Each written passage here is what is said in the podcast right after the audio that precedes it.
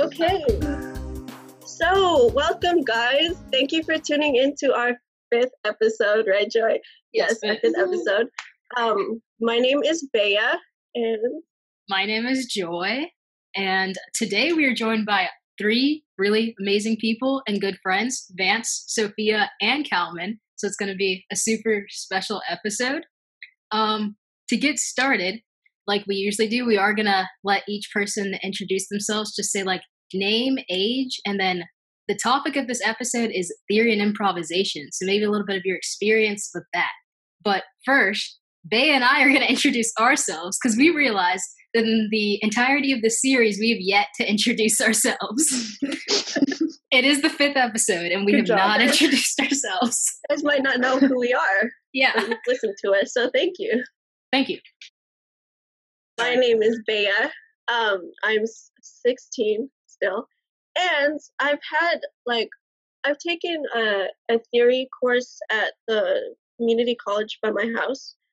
Um, but that's pretty much it with theory. It's a, it's I just need to work on that. Um, and I play drums, sets, and percussion, and some other stuff. But you know, how about you, Joy?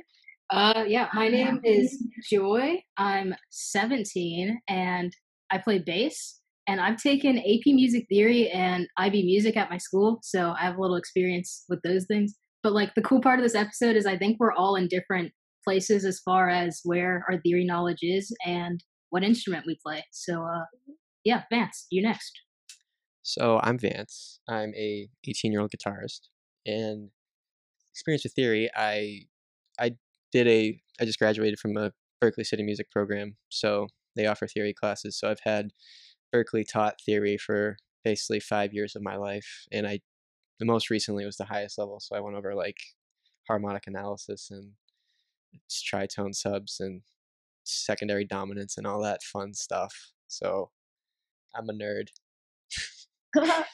Hello, um, I'm Sophia Griswold. I'm 18. I play the trombone and sing mostly. Um, and theory knowledge. I take an AP theory too, which was a time. and uh, I've done like some like summer programs and stuff with uh, Berklee and um, Jazz at Lincoln Center, and they do like some theory stuff there. So I'm Kalman Strauss. Uh, I'm an 18 year old violinist, uh, multi instrumentalist, composer, and producer. Um, and with theory, I'm mostly self taught. Um, but I also have studied uh, at Berklee and other summer programs, um, and also with uh, one of my uh, jazz teachers a while back. Um, he kind of provided me with a, a basis, a foundation for me to, to study by myself. So just to get the conversation started, because this is going to be less like interview style and more of just a casual conversation with five friends, the ragtag Nice. group. About Um, coffee. So. That's the way. To, it's coffee talk. That's the way to do it. Damn, I should have got some coffee.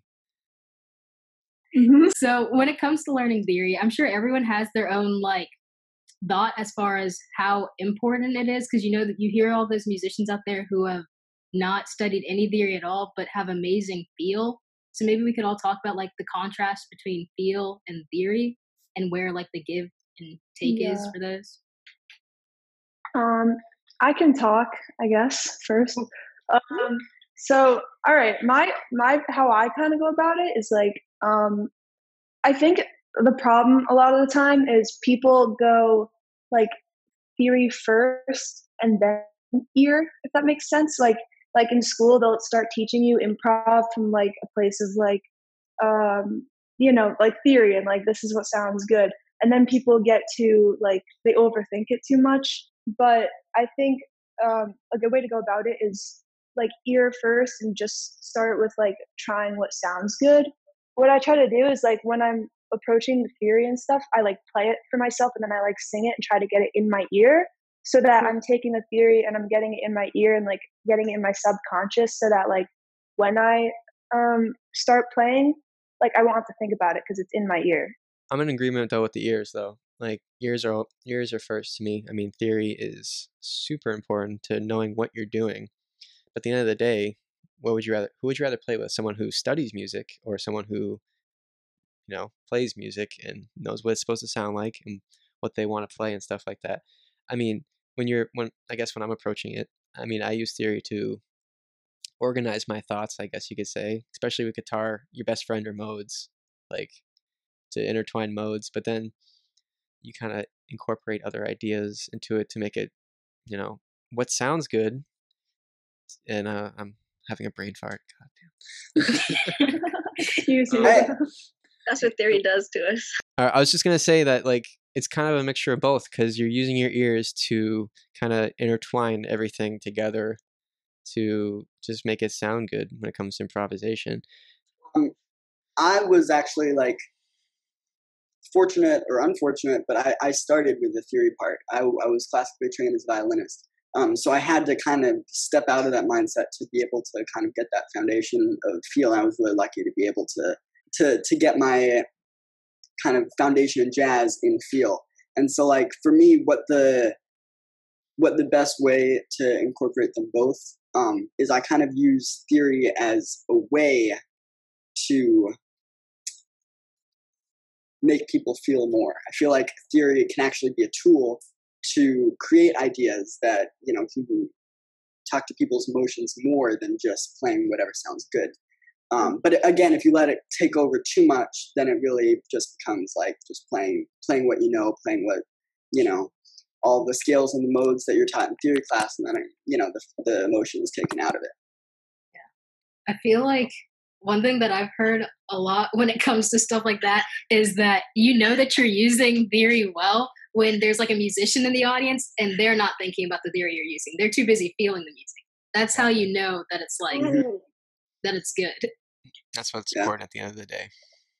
You you have to be a certain type of person to be able to both think through everything and like process it while also feeling it. And I think that's definitely where I struggle when it comes to jam sessions and stuff like that.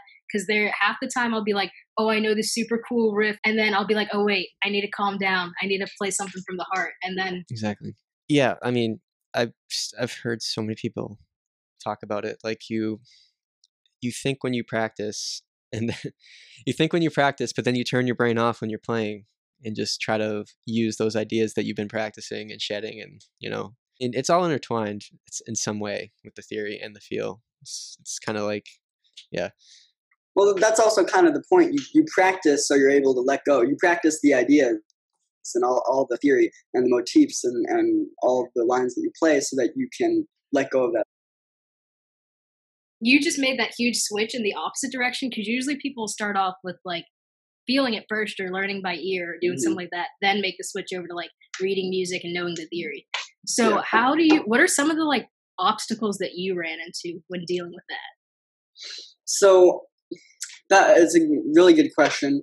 Um, the main obstacle was just kind of trying to get out of this rigid mindset. So, like classical, like you know, the top classical musicians are very creative and do not ha- have a rigid mindset at all. But when I'm like nine years old and I'm you know training classical violin, they you know they train you to have this really rigid mindset to be an you know an orchestra violinist. And so I was not at all able to like open up to, oh, what if I decide to play this different note, this different note? So I really had to kind of just let go and and feel the music and and let go of all that stuff.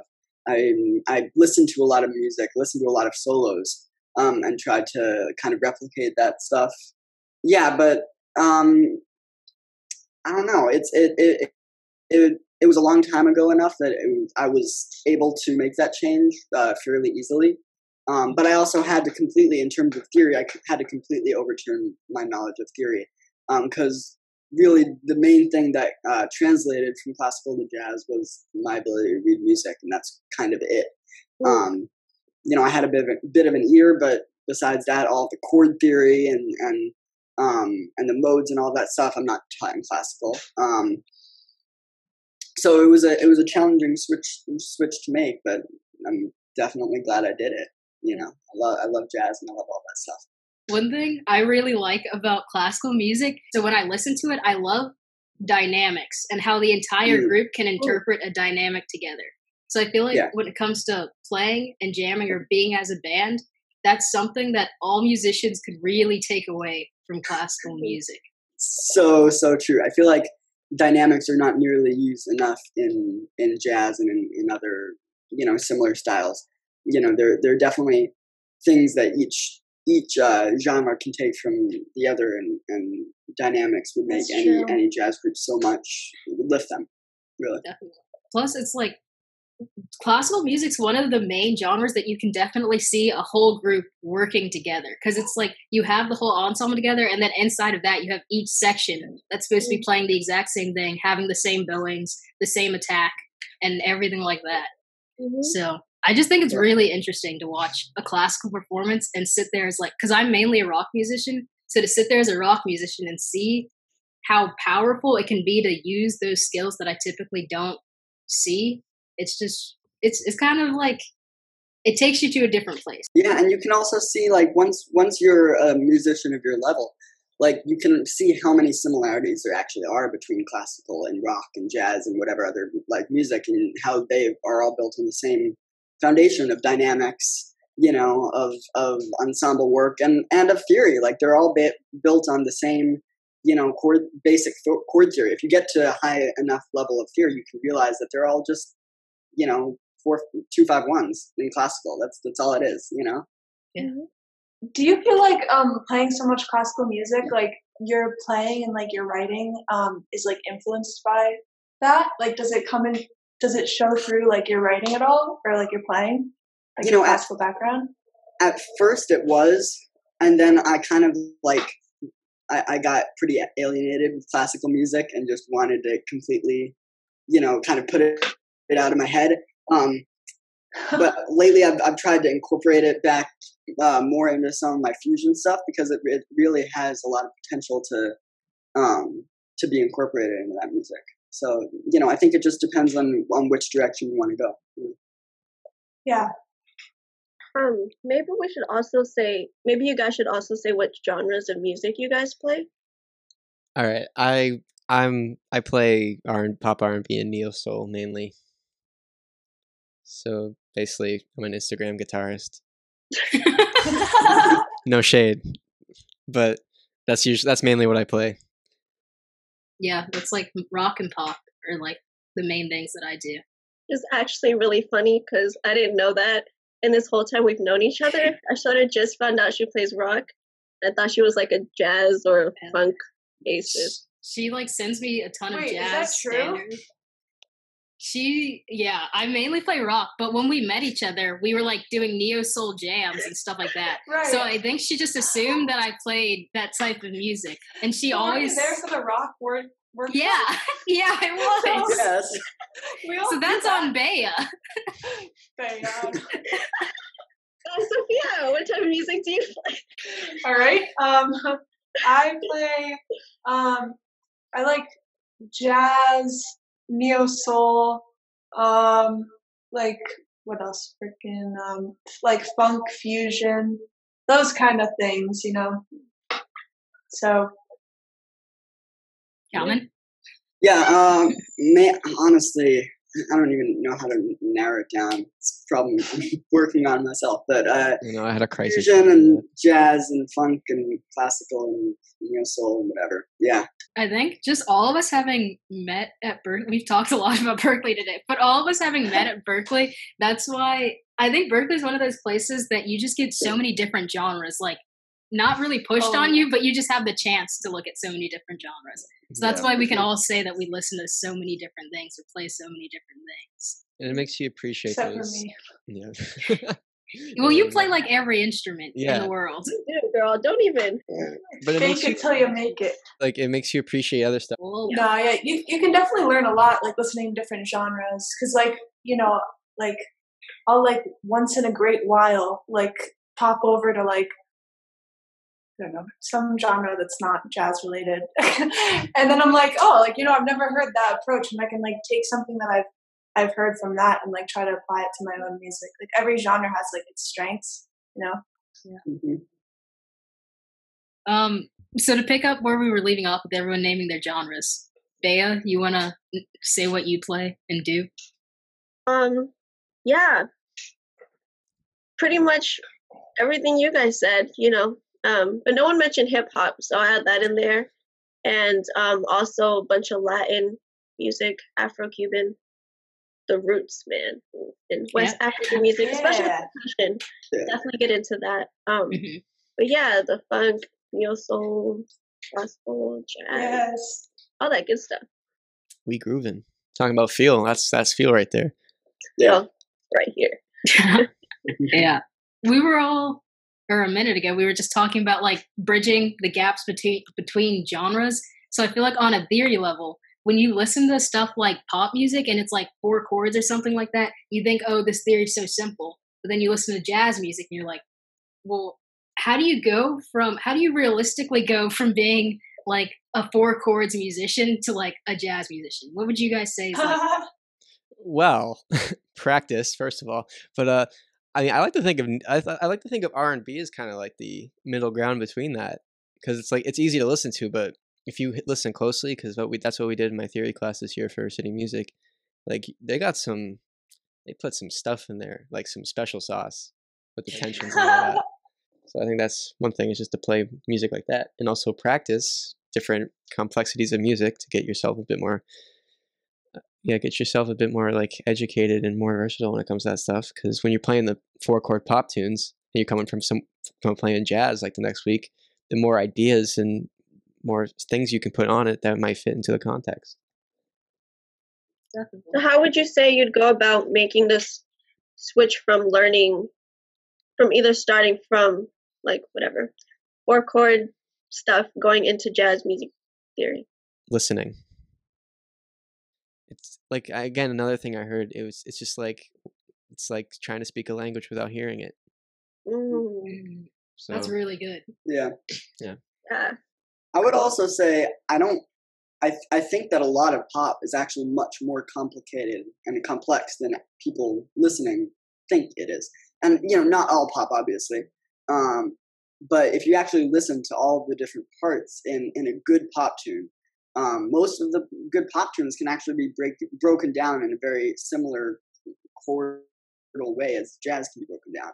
Um, so if you kind of can get inside that the chords of a pop tune and really hear what the, the musical movement is going on, that's going to really help you with your movement in jazz and, and with the chords in jazz. hmm One thing I really like to do when it comes to um, practicing over different songs or different genres is like I'll start out just with whatever basic scale I'm playing, so like major or minor, and then I'll like start adding in different things, like maybe do Dorian or Mixolydian from there, and then like actually go into jamming instead of just going up and down the scales and seeing how that helps. I like to I like to because I know bass and guitar are kind of a similar instrument in that respect. Um, I do a lot of like maybe some chromatic approaches when it comes to that. That's from my time studying a bit of jazz to teach myself how to become more well-rounded musician. It's a good way to do that is study jazz. But um, yeah, chromatic approaches and just arpeggios too. That works really well for me. And um, even sometimes even like putting chords into your solo improvisation that's that's always a cool way to do it Wait, what do you like outlining chords? yeah you can outline chords or you can actually play like yeah you can play the outlines of the chords like you can play like the three and the seven of it the f- three and a flat seven of a of a dominant chord when that the dominant advantage chord of being hits a guitarist there. you can do it on violin and bass on horns and stuff like that i don't really know uh you can just play the Arpeggios. Yeah, like how do I do that? yeah i don't know I, i'm thinking i'm thinking as a harmonic instrument so i'm i really wish i played a, har- um, a horn so i could think more melodically but Mm. I can sing while playing the trombone. I, I figured out how to like hum Whoa. while blowing the air.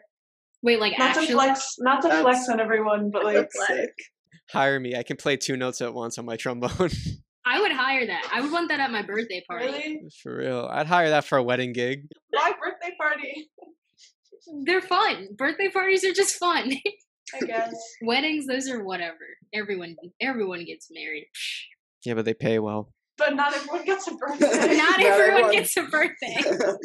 not everyone gets one. Special Just day. the lucky people. just the lucky people get born you know I'm learning They- so much. Yeah.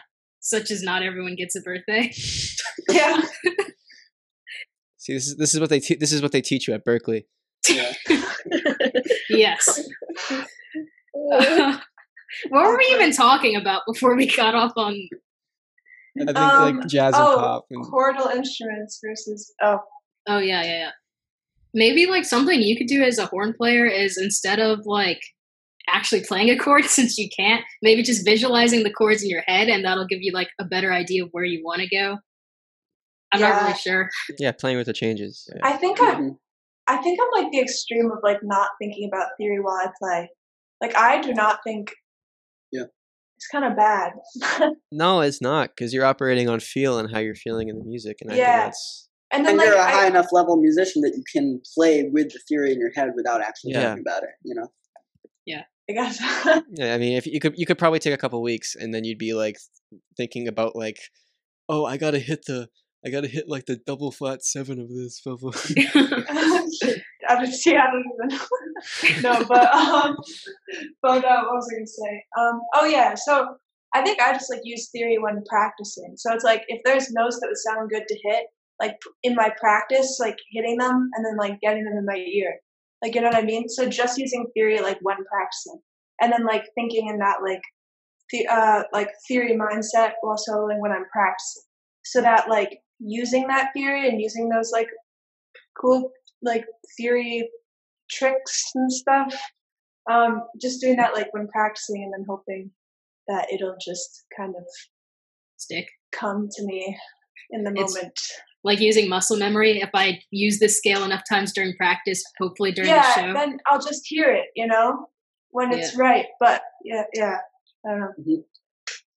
So how would you bridge the two? Like go from playing a chord to like maybe an arpeggio and then to like going into a line. Um. Okay. So, I usually so usually like the pa- I look at the changes and I try to like generalize what key I'm in. I mean, hopefully you know what key you're in when you're soloing um or doing something like that. Joy. Hopefully. So you're you're trying to bridge the gap from lines to arpeggios to um just going back into the main groove, how to just make the whole thing like cohesive. yeah.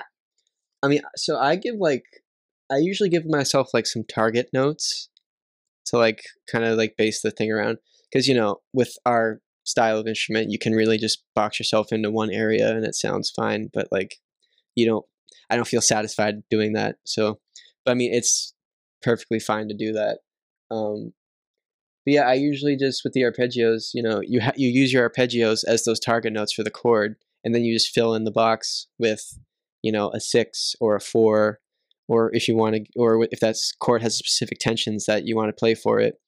Like when i was usually if you're playing like over a major chord you can do four you can do sharp four over it you can do a nine over it or something like that and then you can use those target notes to kind of like i don't know make it more interesting with your arpeggios and stuff like that. If you know what tensions can work over a uh, a chord then you can use those notes along with your arpeggio and the scale to kind of like you know make it there's a fly sorry um to go over the chord yeah Yeah. Some universal theory topics, some things. We haven't talked about drummers at all or given them anything to think about either. well there's only one in here They don't need anything to think. Maybe just like talking about theory involving or like soloing and rhythms, adding space and stuff into your improvisation instead of s- s- like spewing out all the information you know, giving it space to breathe and picking Yeah. rhythms wisely. How do you guys go about that? That's a good question because most of the time i want to fire out really fast licks and make it look impressive Yeah. But it's- it's oh, oh just you know about- what? oh go Oh. ahead no go ahead go ahead okay. Well, I was gonna say I can talk on that because I play the trombone and it's hard to play fast.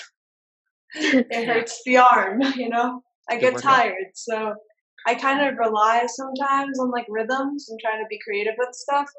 Um, and like you know, going more melodically and less like like rapid fire. Um, rhythm sometimes is like one of the most important parts of the solo, in my opinion, because I think what makes a good solo, at least in jazz, like I I like to approach soloing as like I want to involve as many other as many of the musicians up here as possible, you know? Um like that's the goal is to like try to get everyone involved in what I'm doing. Like that's the approach. So it's basically trying to give people stuff to work with. So then um like rhythm like using rhythm is a good way to do that cuz um if you if you like hang on like one like rhythmic motif or something and like um kind of just like milk that and like I don't know stare down the drummer or something like they'll get the point and then that's when like if you listen to jazz and stuff and you're listening to solos like there's always like a pinnacle like there's like some point where it gets to like this like height and it's like so exciting and you're like what is happening like the whole Mhm. entire band has just like lifted into this like Yes. crazy like amazing Mhm. experience um and i think um yeah that's what that's what you want to get to the point of soloing is not to like show like how good you are at playing your instrument and how much you practiced it's the in my opinion the reason i listen to jazz and the reason i like it is because when a solo um gets to that point and everyone is just like in sync and like feeding off each other and gets to that height it just Mhm. you just like i don't know i don't know it's just like this like connection that you feel and like you feel like everyone listening is like with you like in that place so Yeah. for me, I don't know. It's always tempting for me to like when I'm listening to someone else solo right before me to plan out, ooh, I want to do that in my solo. I want to do that in my solo. And then like as soon as I get solo, just like throw it all in, even if it doesn't fit. Um, so what I have to do is I have to let go of that and I have to play with space and I have to kind of build up a solo and build up a story from from the very foundation. And you know, it's it's taken me a while to kind of learn to play with space. Um, but what I actually try to think about is um, I try to imagine myself as a horn player, which means that every so often I have to take a breath for air Mhm. because I can't just, you know, assuming I don't know how to, you know, whatever, you know, breathe, you know, hold my breath for 10 minutes or do the circular breathing.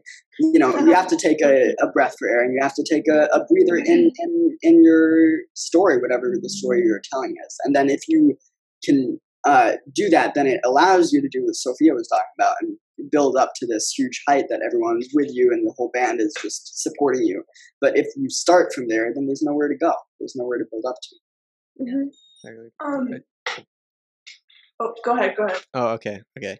No, I was gonna say that there's there's always like a stigma when it comes to soloing that you're like it's your time to sh- is to Common said it's your time to shine. You gotta put everything you know out onto the stage so everyone's impressed with you.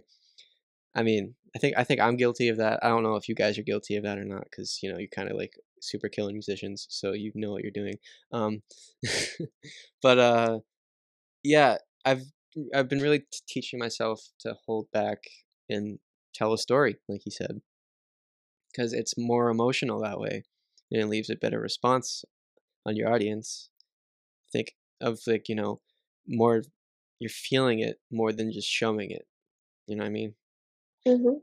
Most of the time, I'm just like, all right, time to rip out this cool pentatonic rock solo for this rock song because that's what fits the style. But you're not really thinking about it. You're just thinking, oh, what would like what would Jimmy Page do?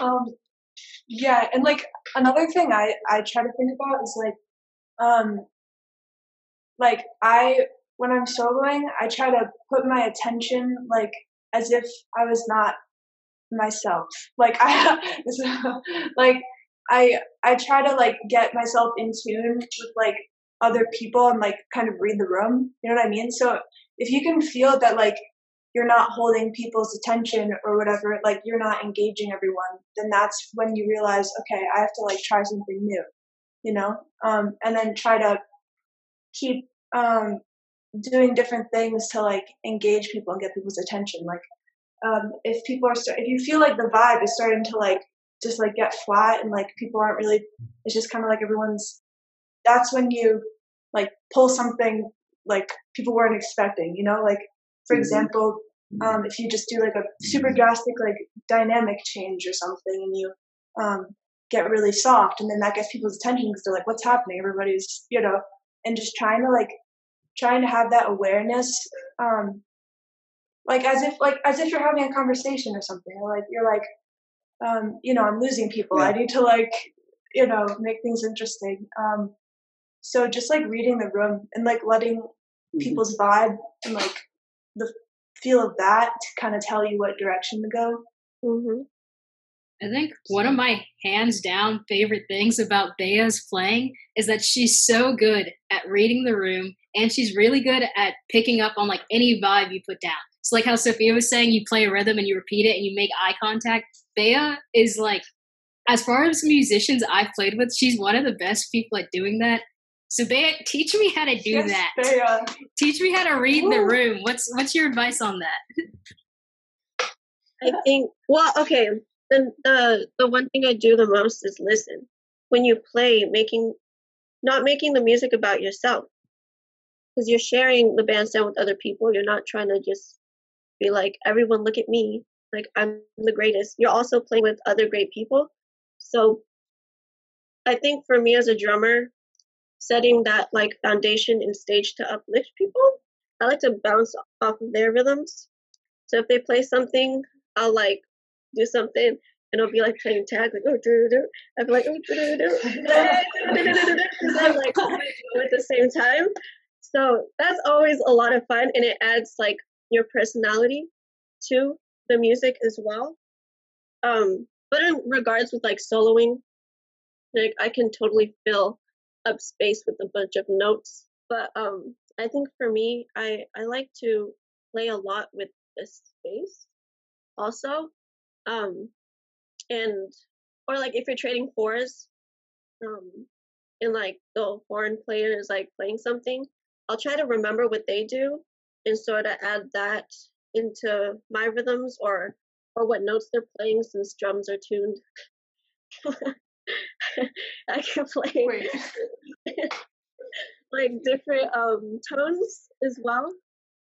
But I think really just playing off of people and not trying to show over them, but yeah, and, and incorporate it together. Mm-hmm.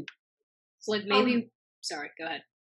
Oh, I was just gonna say that like that's something about um, rhythm section players. Is like they they go about things from like a comping standpoint, and they're like super good at listening and trying to like hype people up, you know, and and taking what they're doing and like you know um rolling with it and like jumping on things. Um, mm-hmm. And I think that like being in that position teaches you a lot. Um, and I feel like uh, like I get distracted with rhythm section instruments sometimes, and I feel like like that's kind of taught me to go about things from that mindset. So I feel like especially for horn players like or like one note at a time players like it's good to like have a little bit of a background in like um, comping or stuff like that, so you know what that's like. And then I think like approaching a solo as if you're comping mm-hmm. is like a way to get people engaged. Or even say, like, um, go ahead. Um, something that helps me a lot, either mainly with soloing, but also with playing, is really listening and learning a lot of the roots of music like African drumming and um, Afro Cuban rhythms. So I feel like learning those um, those rhythms really just help you voice studying different genres and getting in those fields and locking those in and incorporating it into what you're trying to say when you're soloing or what you're playing with other people um, i think that really helps you develop your sound as a musician um, in general because you can take from different genres and put in your own feel and also mix them up. And then fusion boom. But that's pretty much what my playing does. Yeah go ahead Joy. that's cool.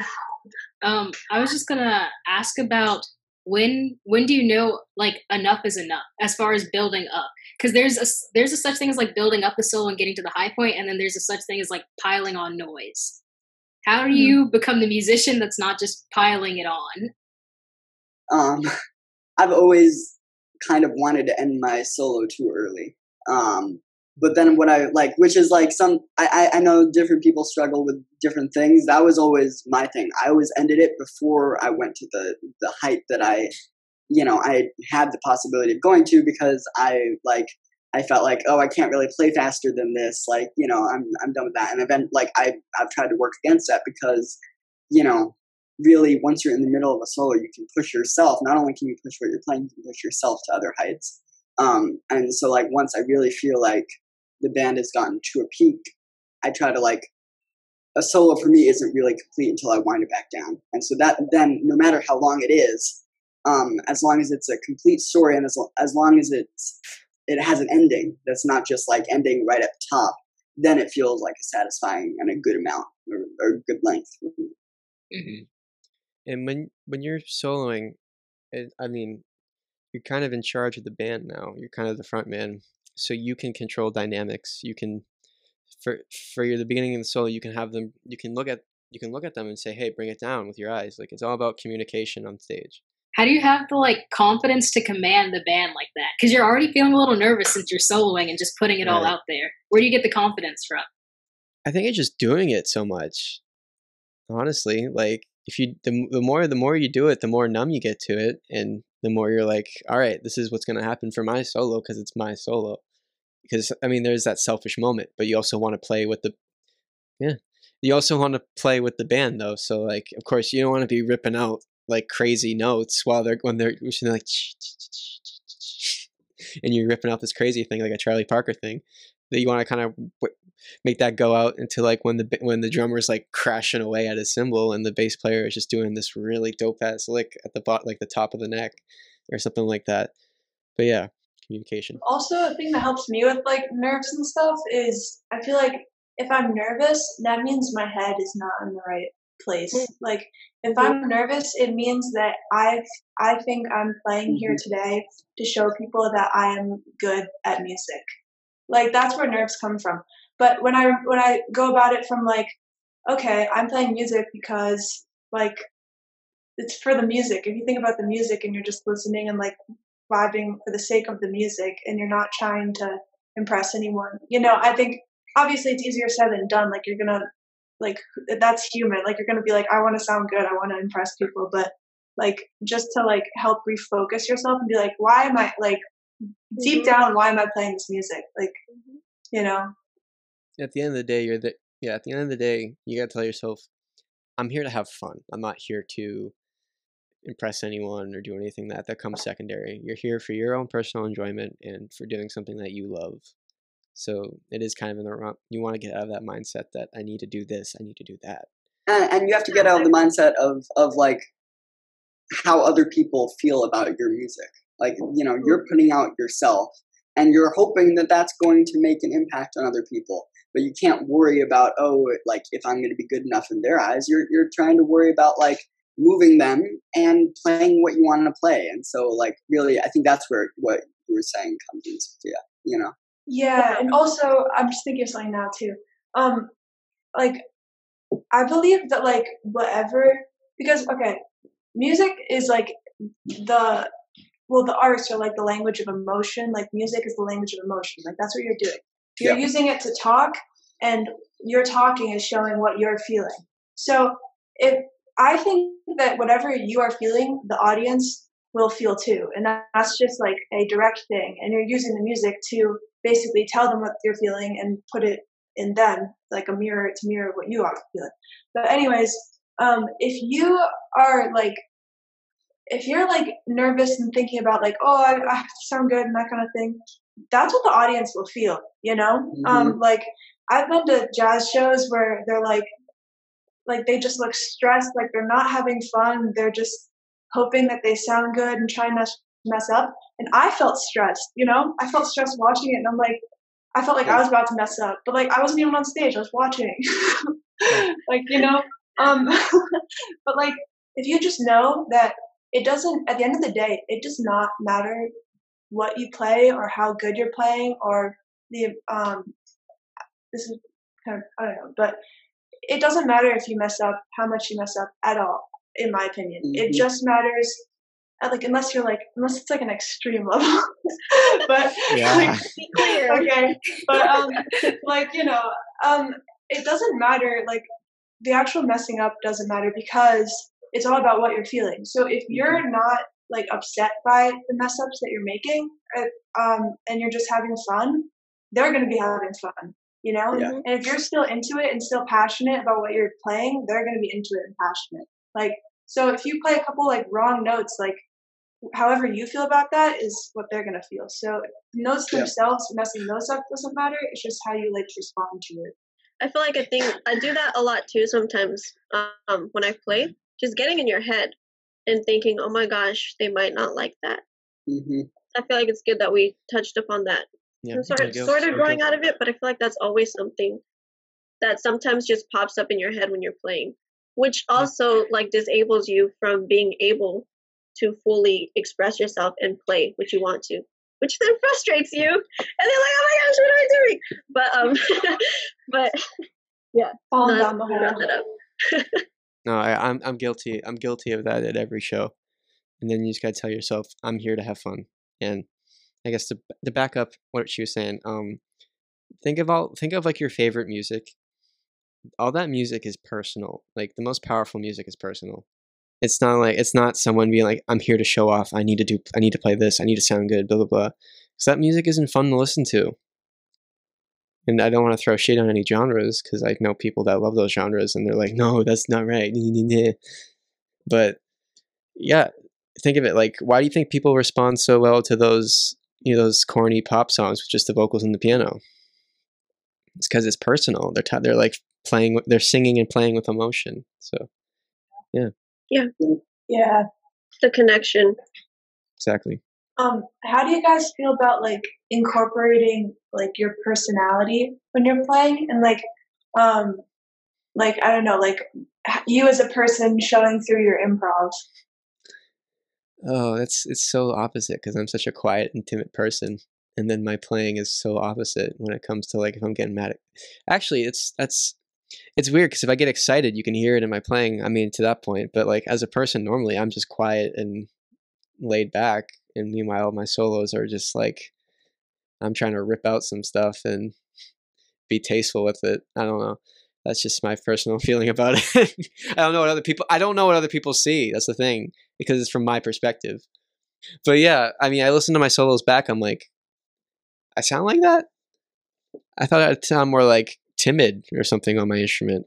But I guess it still reflects like you genuinely because you are feeling excited in that moment and probably Yeah. feeling confident in that moment, you know? Yeah, yeah, yeah. That makes sense. I mean, when I'm on stage, I'm like the happiest and most excited I am. So I guess yeah, disregard everything I just said. um, wait, I think we should stay on that question. That's a good question, though. All right, yeah. Everyone else wants to talk. Go ahead. I feel like for a lot of people that I'm like closer to and I've seen them solo, it's kind of like more so their inner personality, like the stuff that they don't necessarily show. Yeah. facts. Yeah.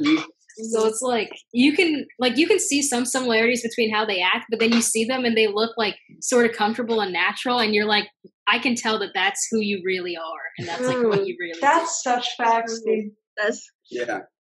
I've seen some chill people with some aggressive solos. I'm like, so that's how you're feeling on the inside. wow, hold on. I always find it hard because I, I don't actually know how to critique my own solo. Like I, I record it, I, I listen to it, I just can't do it. Like it, it it's impossible for me. I don't know. Um, so it's a bit hard for me to say, oh, I'm I'm like I can I can compare some of my solos like, oh, this was a better, like slightly better solo in this way. Um, but I actually don't quite know what what the personality of my solos really is. Um, except for the fact that like when I solo later at night, uh, they get more and more out of the chord progression, more and more wild. And that's all. Ah, yeah. that's all I know. Yeah, because um, I don't know. I just feel like also like my mood and like what I'm feeling like Mhm. that day and while I'm on stage like totally dictates like probably the way I play. Um, and like I don't know. I just feel like you can like you can um. I feel like soloing is like talking. Like that's the point. Like it's supposed to be a conversation, stuff like that. So like when you're talking, like you like I don't know, like sometimes you get excited or sometimes you like tell a joke or something. Like I, I think about that sometimes. Like you ever see people like tell a joke like in their solo, like Yeah. through the notes they're playing? Like I just Mhm. think that's so cool. Like Yeah. if you like if you like quote like a standard or like you Or, or, Quote or the lick or something. something. yeah yeah quote yeah quote something or like or like do some sort of comedic thing through the music. Like I think that's so sick because it's just like you're talking, and if you're like, if you want to make a joke, then you make a joke through the notes you're playing. Like, Yeah. One thing I do sometimes when I'm soloing is I'll start laughing because okay, I, same, bro. I'm just having so much fun sometimes that I'm like playing and then like maybe I'll like choke or something and I'll laugh, uh, giggle. Or if I'm playing something and I remember a rhythm someone plays, I'll play it and then I'll look at them and they will like we'll instantly be like, "Hey," you know. I think like um having conversations with people during your soloing too. I feel like I look around a lot when I'm playing, like at other people, or Yeah. sometimes look down. But um, yeah, I'm the same. Literally, I always look at the drummer. I always am. I'm always having my back to the audience, looking at the drummer. And my everyone like looking at me. They're like, "Why are you? Why is your back to the audience?" I'm like, "Cause I'm trying to jam." the, the audience will feel that, and that's the that's the feeling we all love. Yeah. Us feeling it, and then them feeling that too. And Yeah. that's what It, fe- it makes them feel like they're in on the conversation. You know. So, yeah, you guys all said some really amazing things throughout this whole thing. Maybe uh, just everyone give like last piece of advice to all the listeners or to everyone in the group or whoever about theory and improvisation. Whoever wants to start can. nope, This they don't a- get advice today. Wait, I'm gonna start. I'll start. I'll take action. Okay, so yeah, my final advice would be like, remember why you're improving and go about it from. You have like the layers, like an un, like an onion, like an ogre. Like an Um, ogre. Anyone Shrek reference? Yes. Um, okay. So the center of the ogre is moving people. That is the center of the ogre. you got you, you go out one layer. You want to connect with people. So you want to connect people on a deep level, like you know that, and then you want to like have a conversation, like a natural conversation. That's the next like priority. Next layer of the ogre is um, just doing like playing what sounds good in the moment and letting it come naturally, and not like you know um, holding yourself down and like just like you know let it kind of flow. And then I'd say the outer part is like the theory, you know, and then that's um, like the icing on the wait. Too many metaphors. Icing on the ogre. Ew. the icing on the ogre will have to be the theory because that's you know that's not the priority the priority is not to show your theory knowledge that's what helps you that is the icing on the ogre um Can we make So, shirts that say that? That is the icing on the ogre. can you put my face on them Yes. Yeah. oh sick With Shrek ears. so that's Yeah. my advice thank you good night All right, I'll get deep. I'll get deep right quick. Um, when you're improv, when you're improving, just think of it like, why? What's the reason why you're playing music? You know, you're there to have fun and just enjoy the music, listen to the music, and that's that's what you should be doing. The- theory is great. Like it's great. It helps. It helps you understand a lot that you're doing on your instrument. It helps you organize everything. It helps you, you know, understand what you're doing. But at the end of the day, I'd much rather play with someone who's got an amazing feel and loves what they're doing than is just I'm a theoretician. I I stu- I study music theory, you know, because I play with a bunch of people like that, and they're not fun to play with. No shade, but like they're not fun to play with. I'd rather play with someone who's just got a feel and is there to have a great time. I finish my advice. Buenas noches. Um, yeah, I feel like um, going back to what I, I said earlier, it's kind of using theory as a tool to make people feel and to connect to people. And I think that's the real goal is to play what you love and to by playing what you love to connect to people and all the theory stuff and all the you know whatever notes and modes and motifs and chords you're playing they're all tools and they're, they're all kind of a path towards getting that goal um, and so if you play them and if you incorporate them and you're playing great and if you don't and it still sounds good and it still connects to people that's also great you know um, so really just follow whatever your mind and your your heart and and your musical ear tell you to do. And oh, and no wrong notes. Once once once you realize once you know how to play right notes, you realize that there's no wrong notes. Yeah, that's one thing I'd say the theory does that it scares you away from playing uh, notes outside of the key or the scale. It scares you away from that. But those are the most interesting solos are the ones that do outside the key and stuff like that. Thank you guys so much for joining us. Thank you for having us. Yeah, Yeah. I really appreciate it. Thank you Yeah. so much. This is the best moment of my life.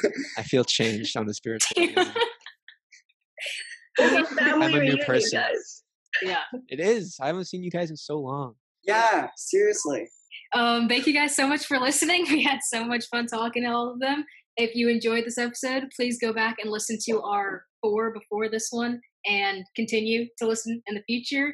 Follow us on Instagram at ETMS Podcast and uh, send us questions, concerns, comments, stuff like that. I don't know. Something that we can respond to, I guess. And Yes. Yeah, Have a great day. have a great day. That's And play from your soul and your heart. Okay? Enough. Bye, guys.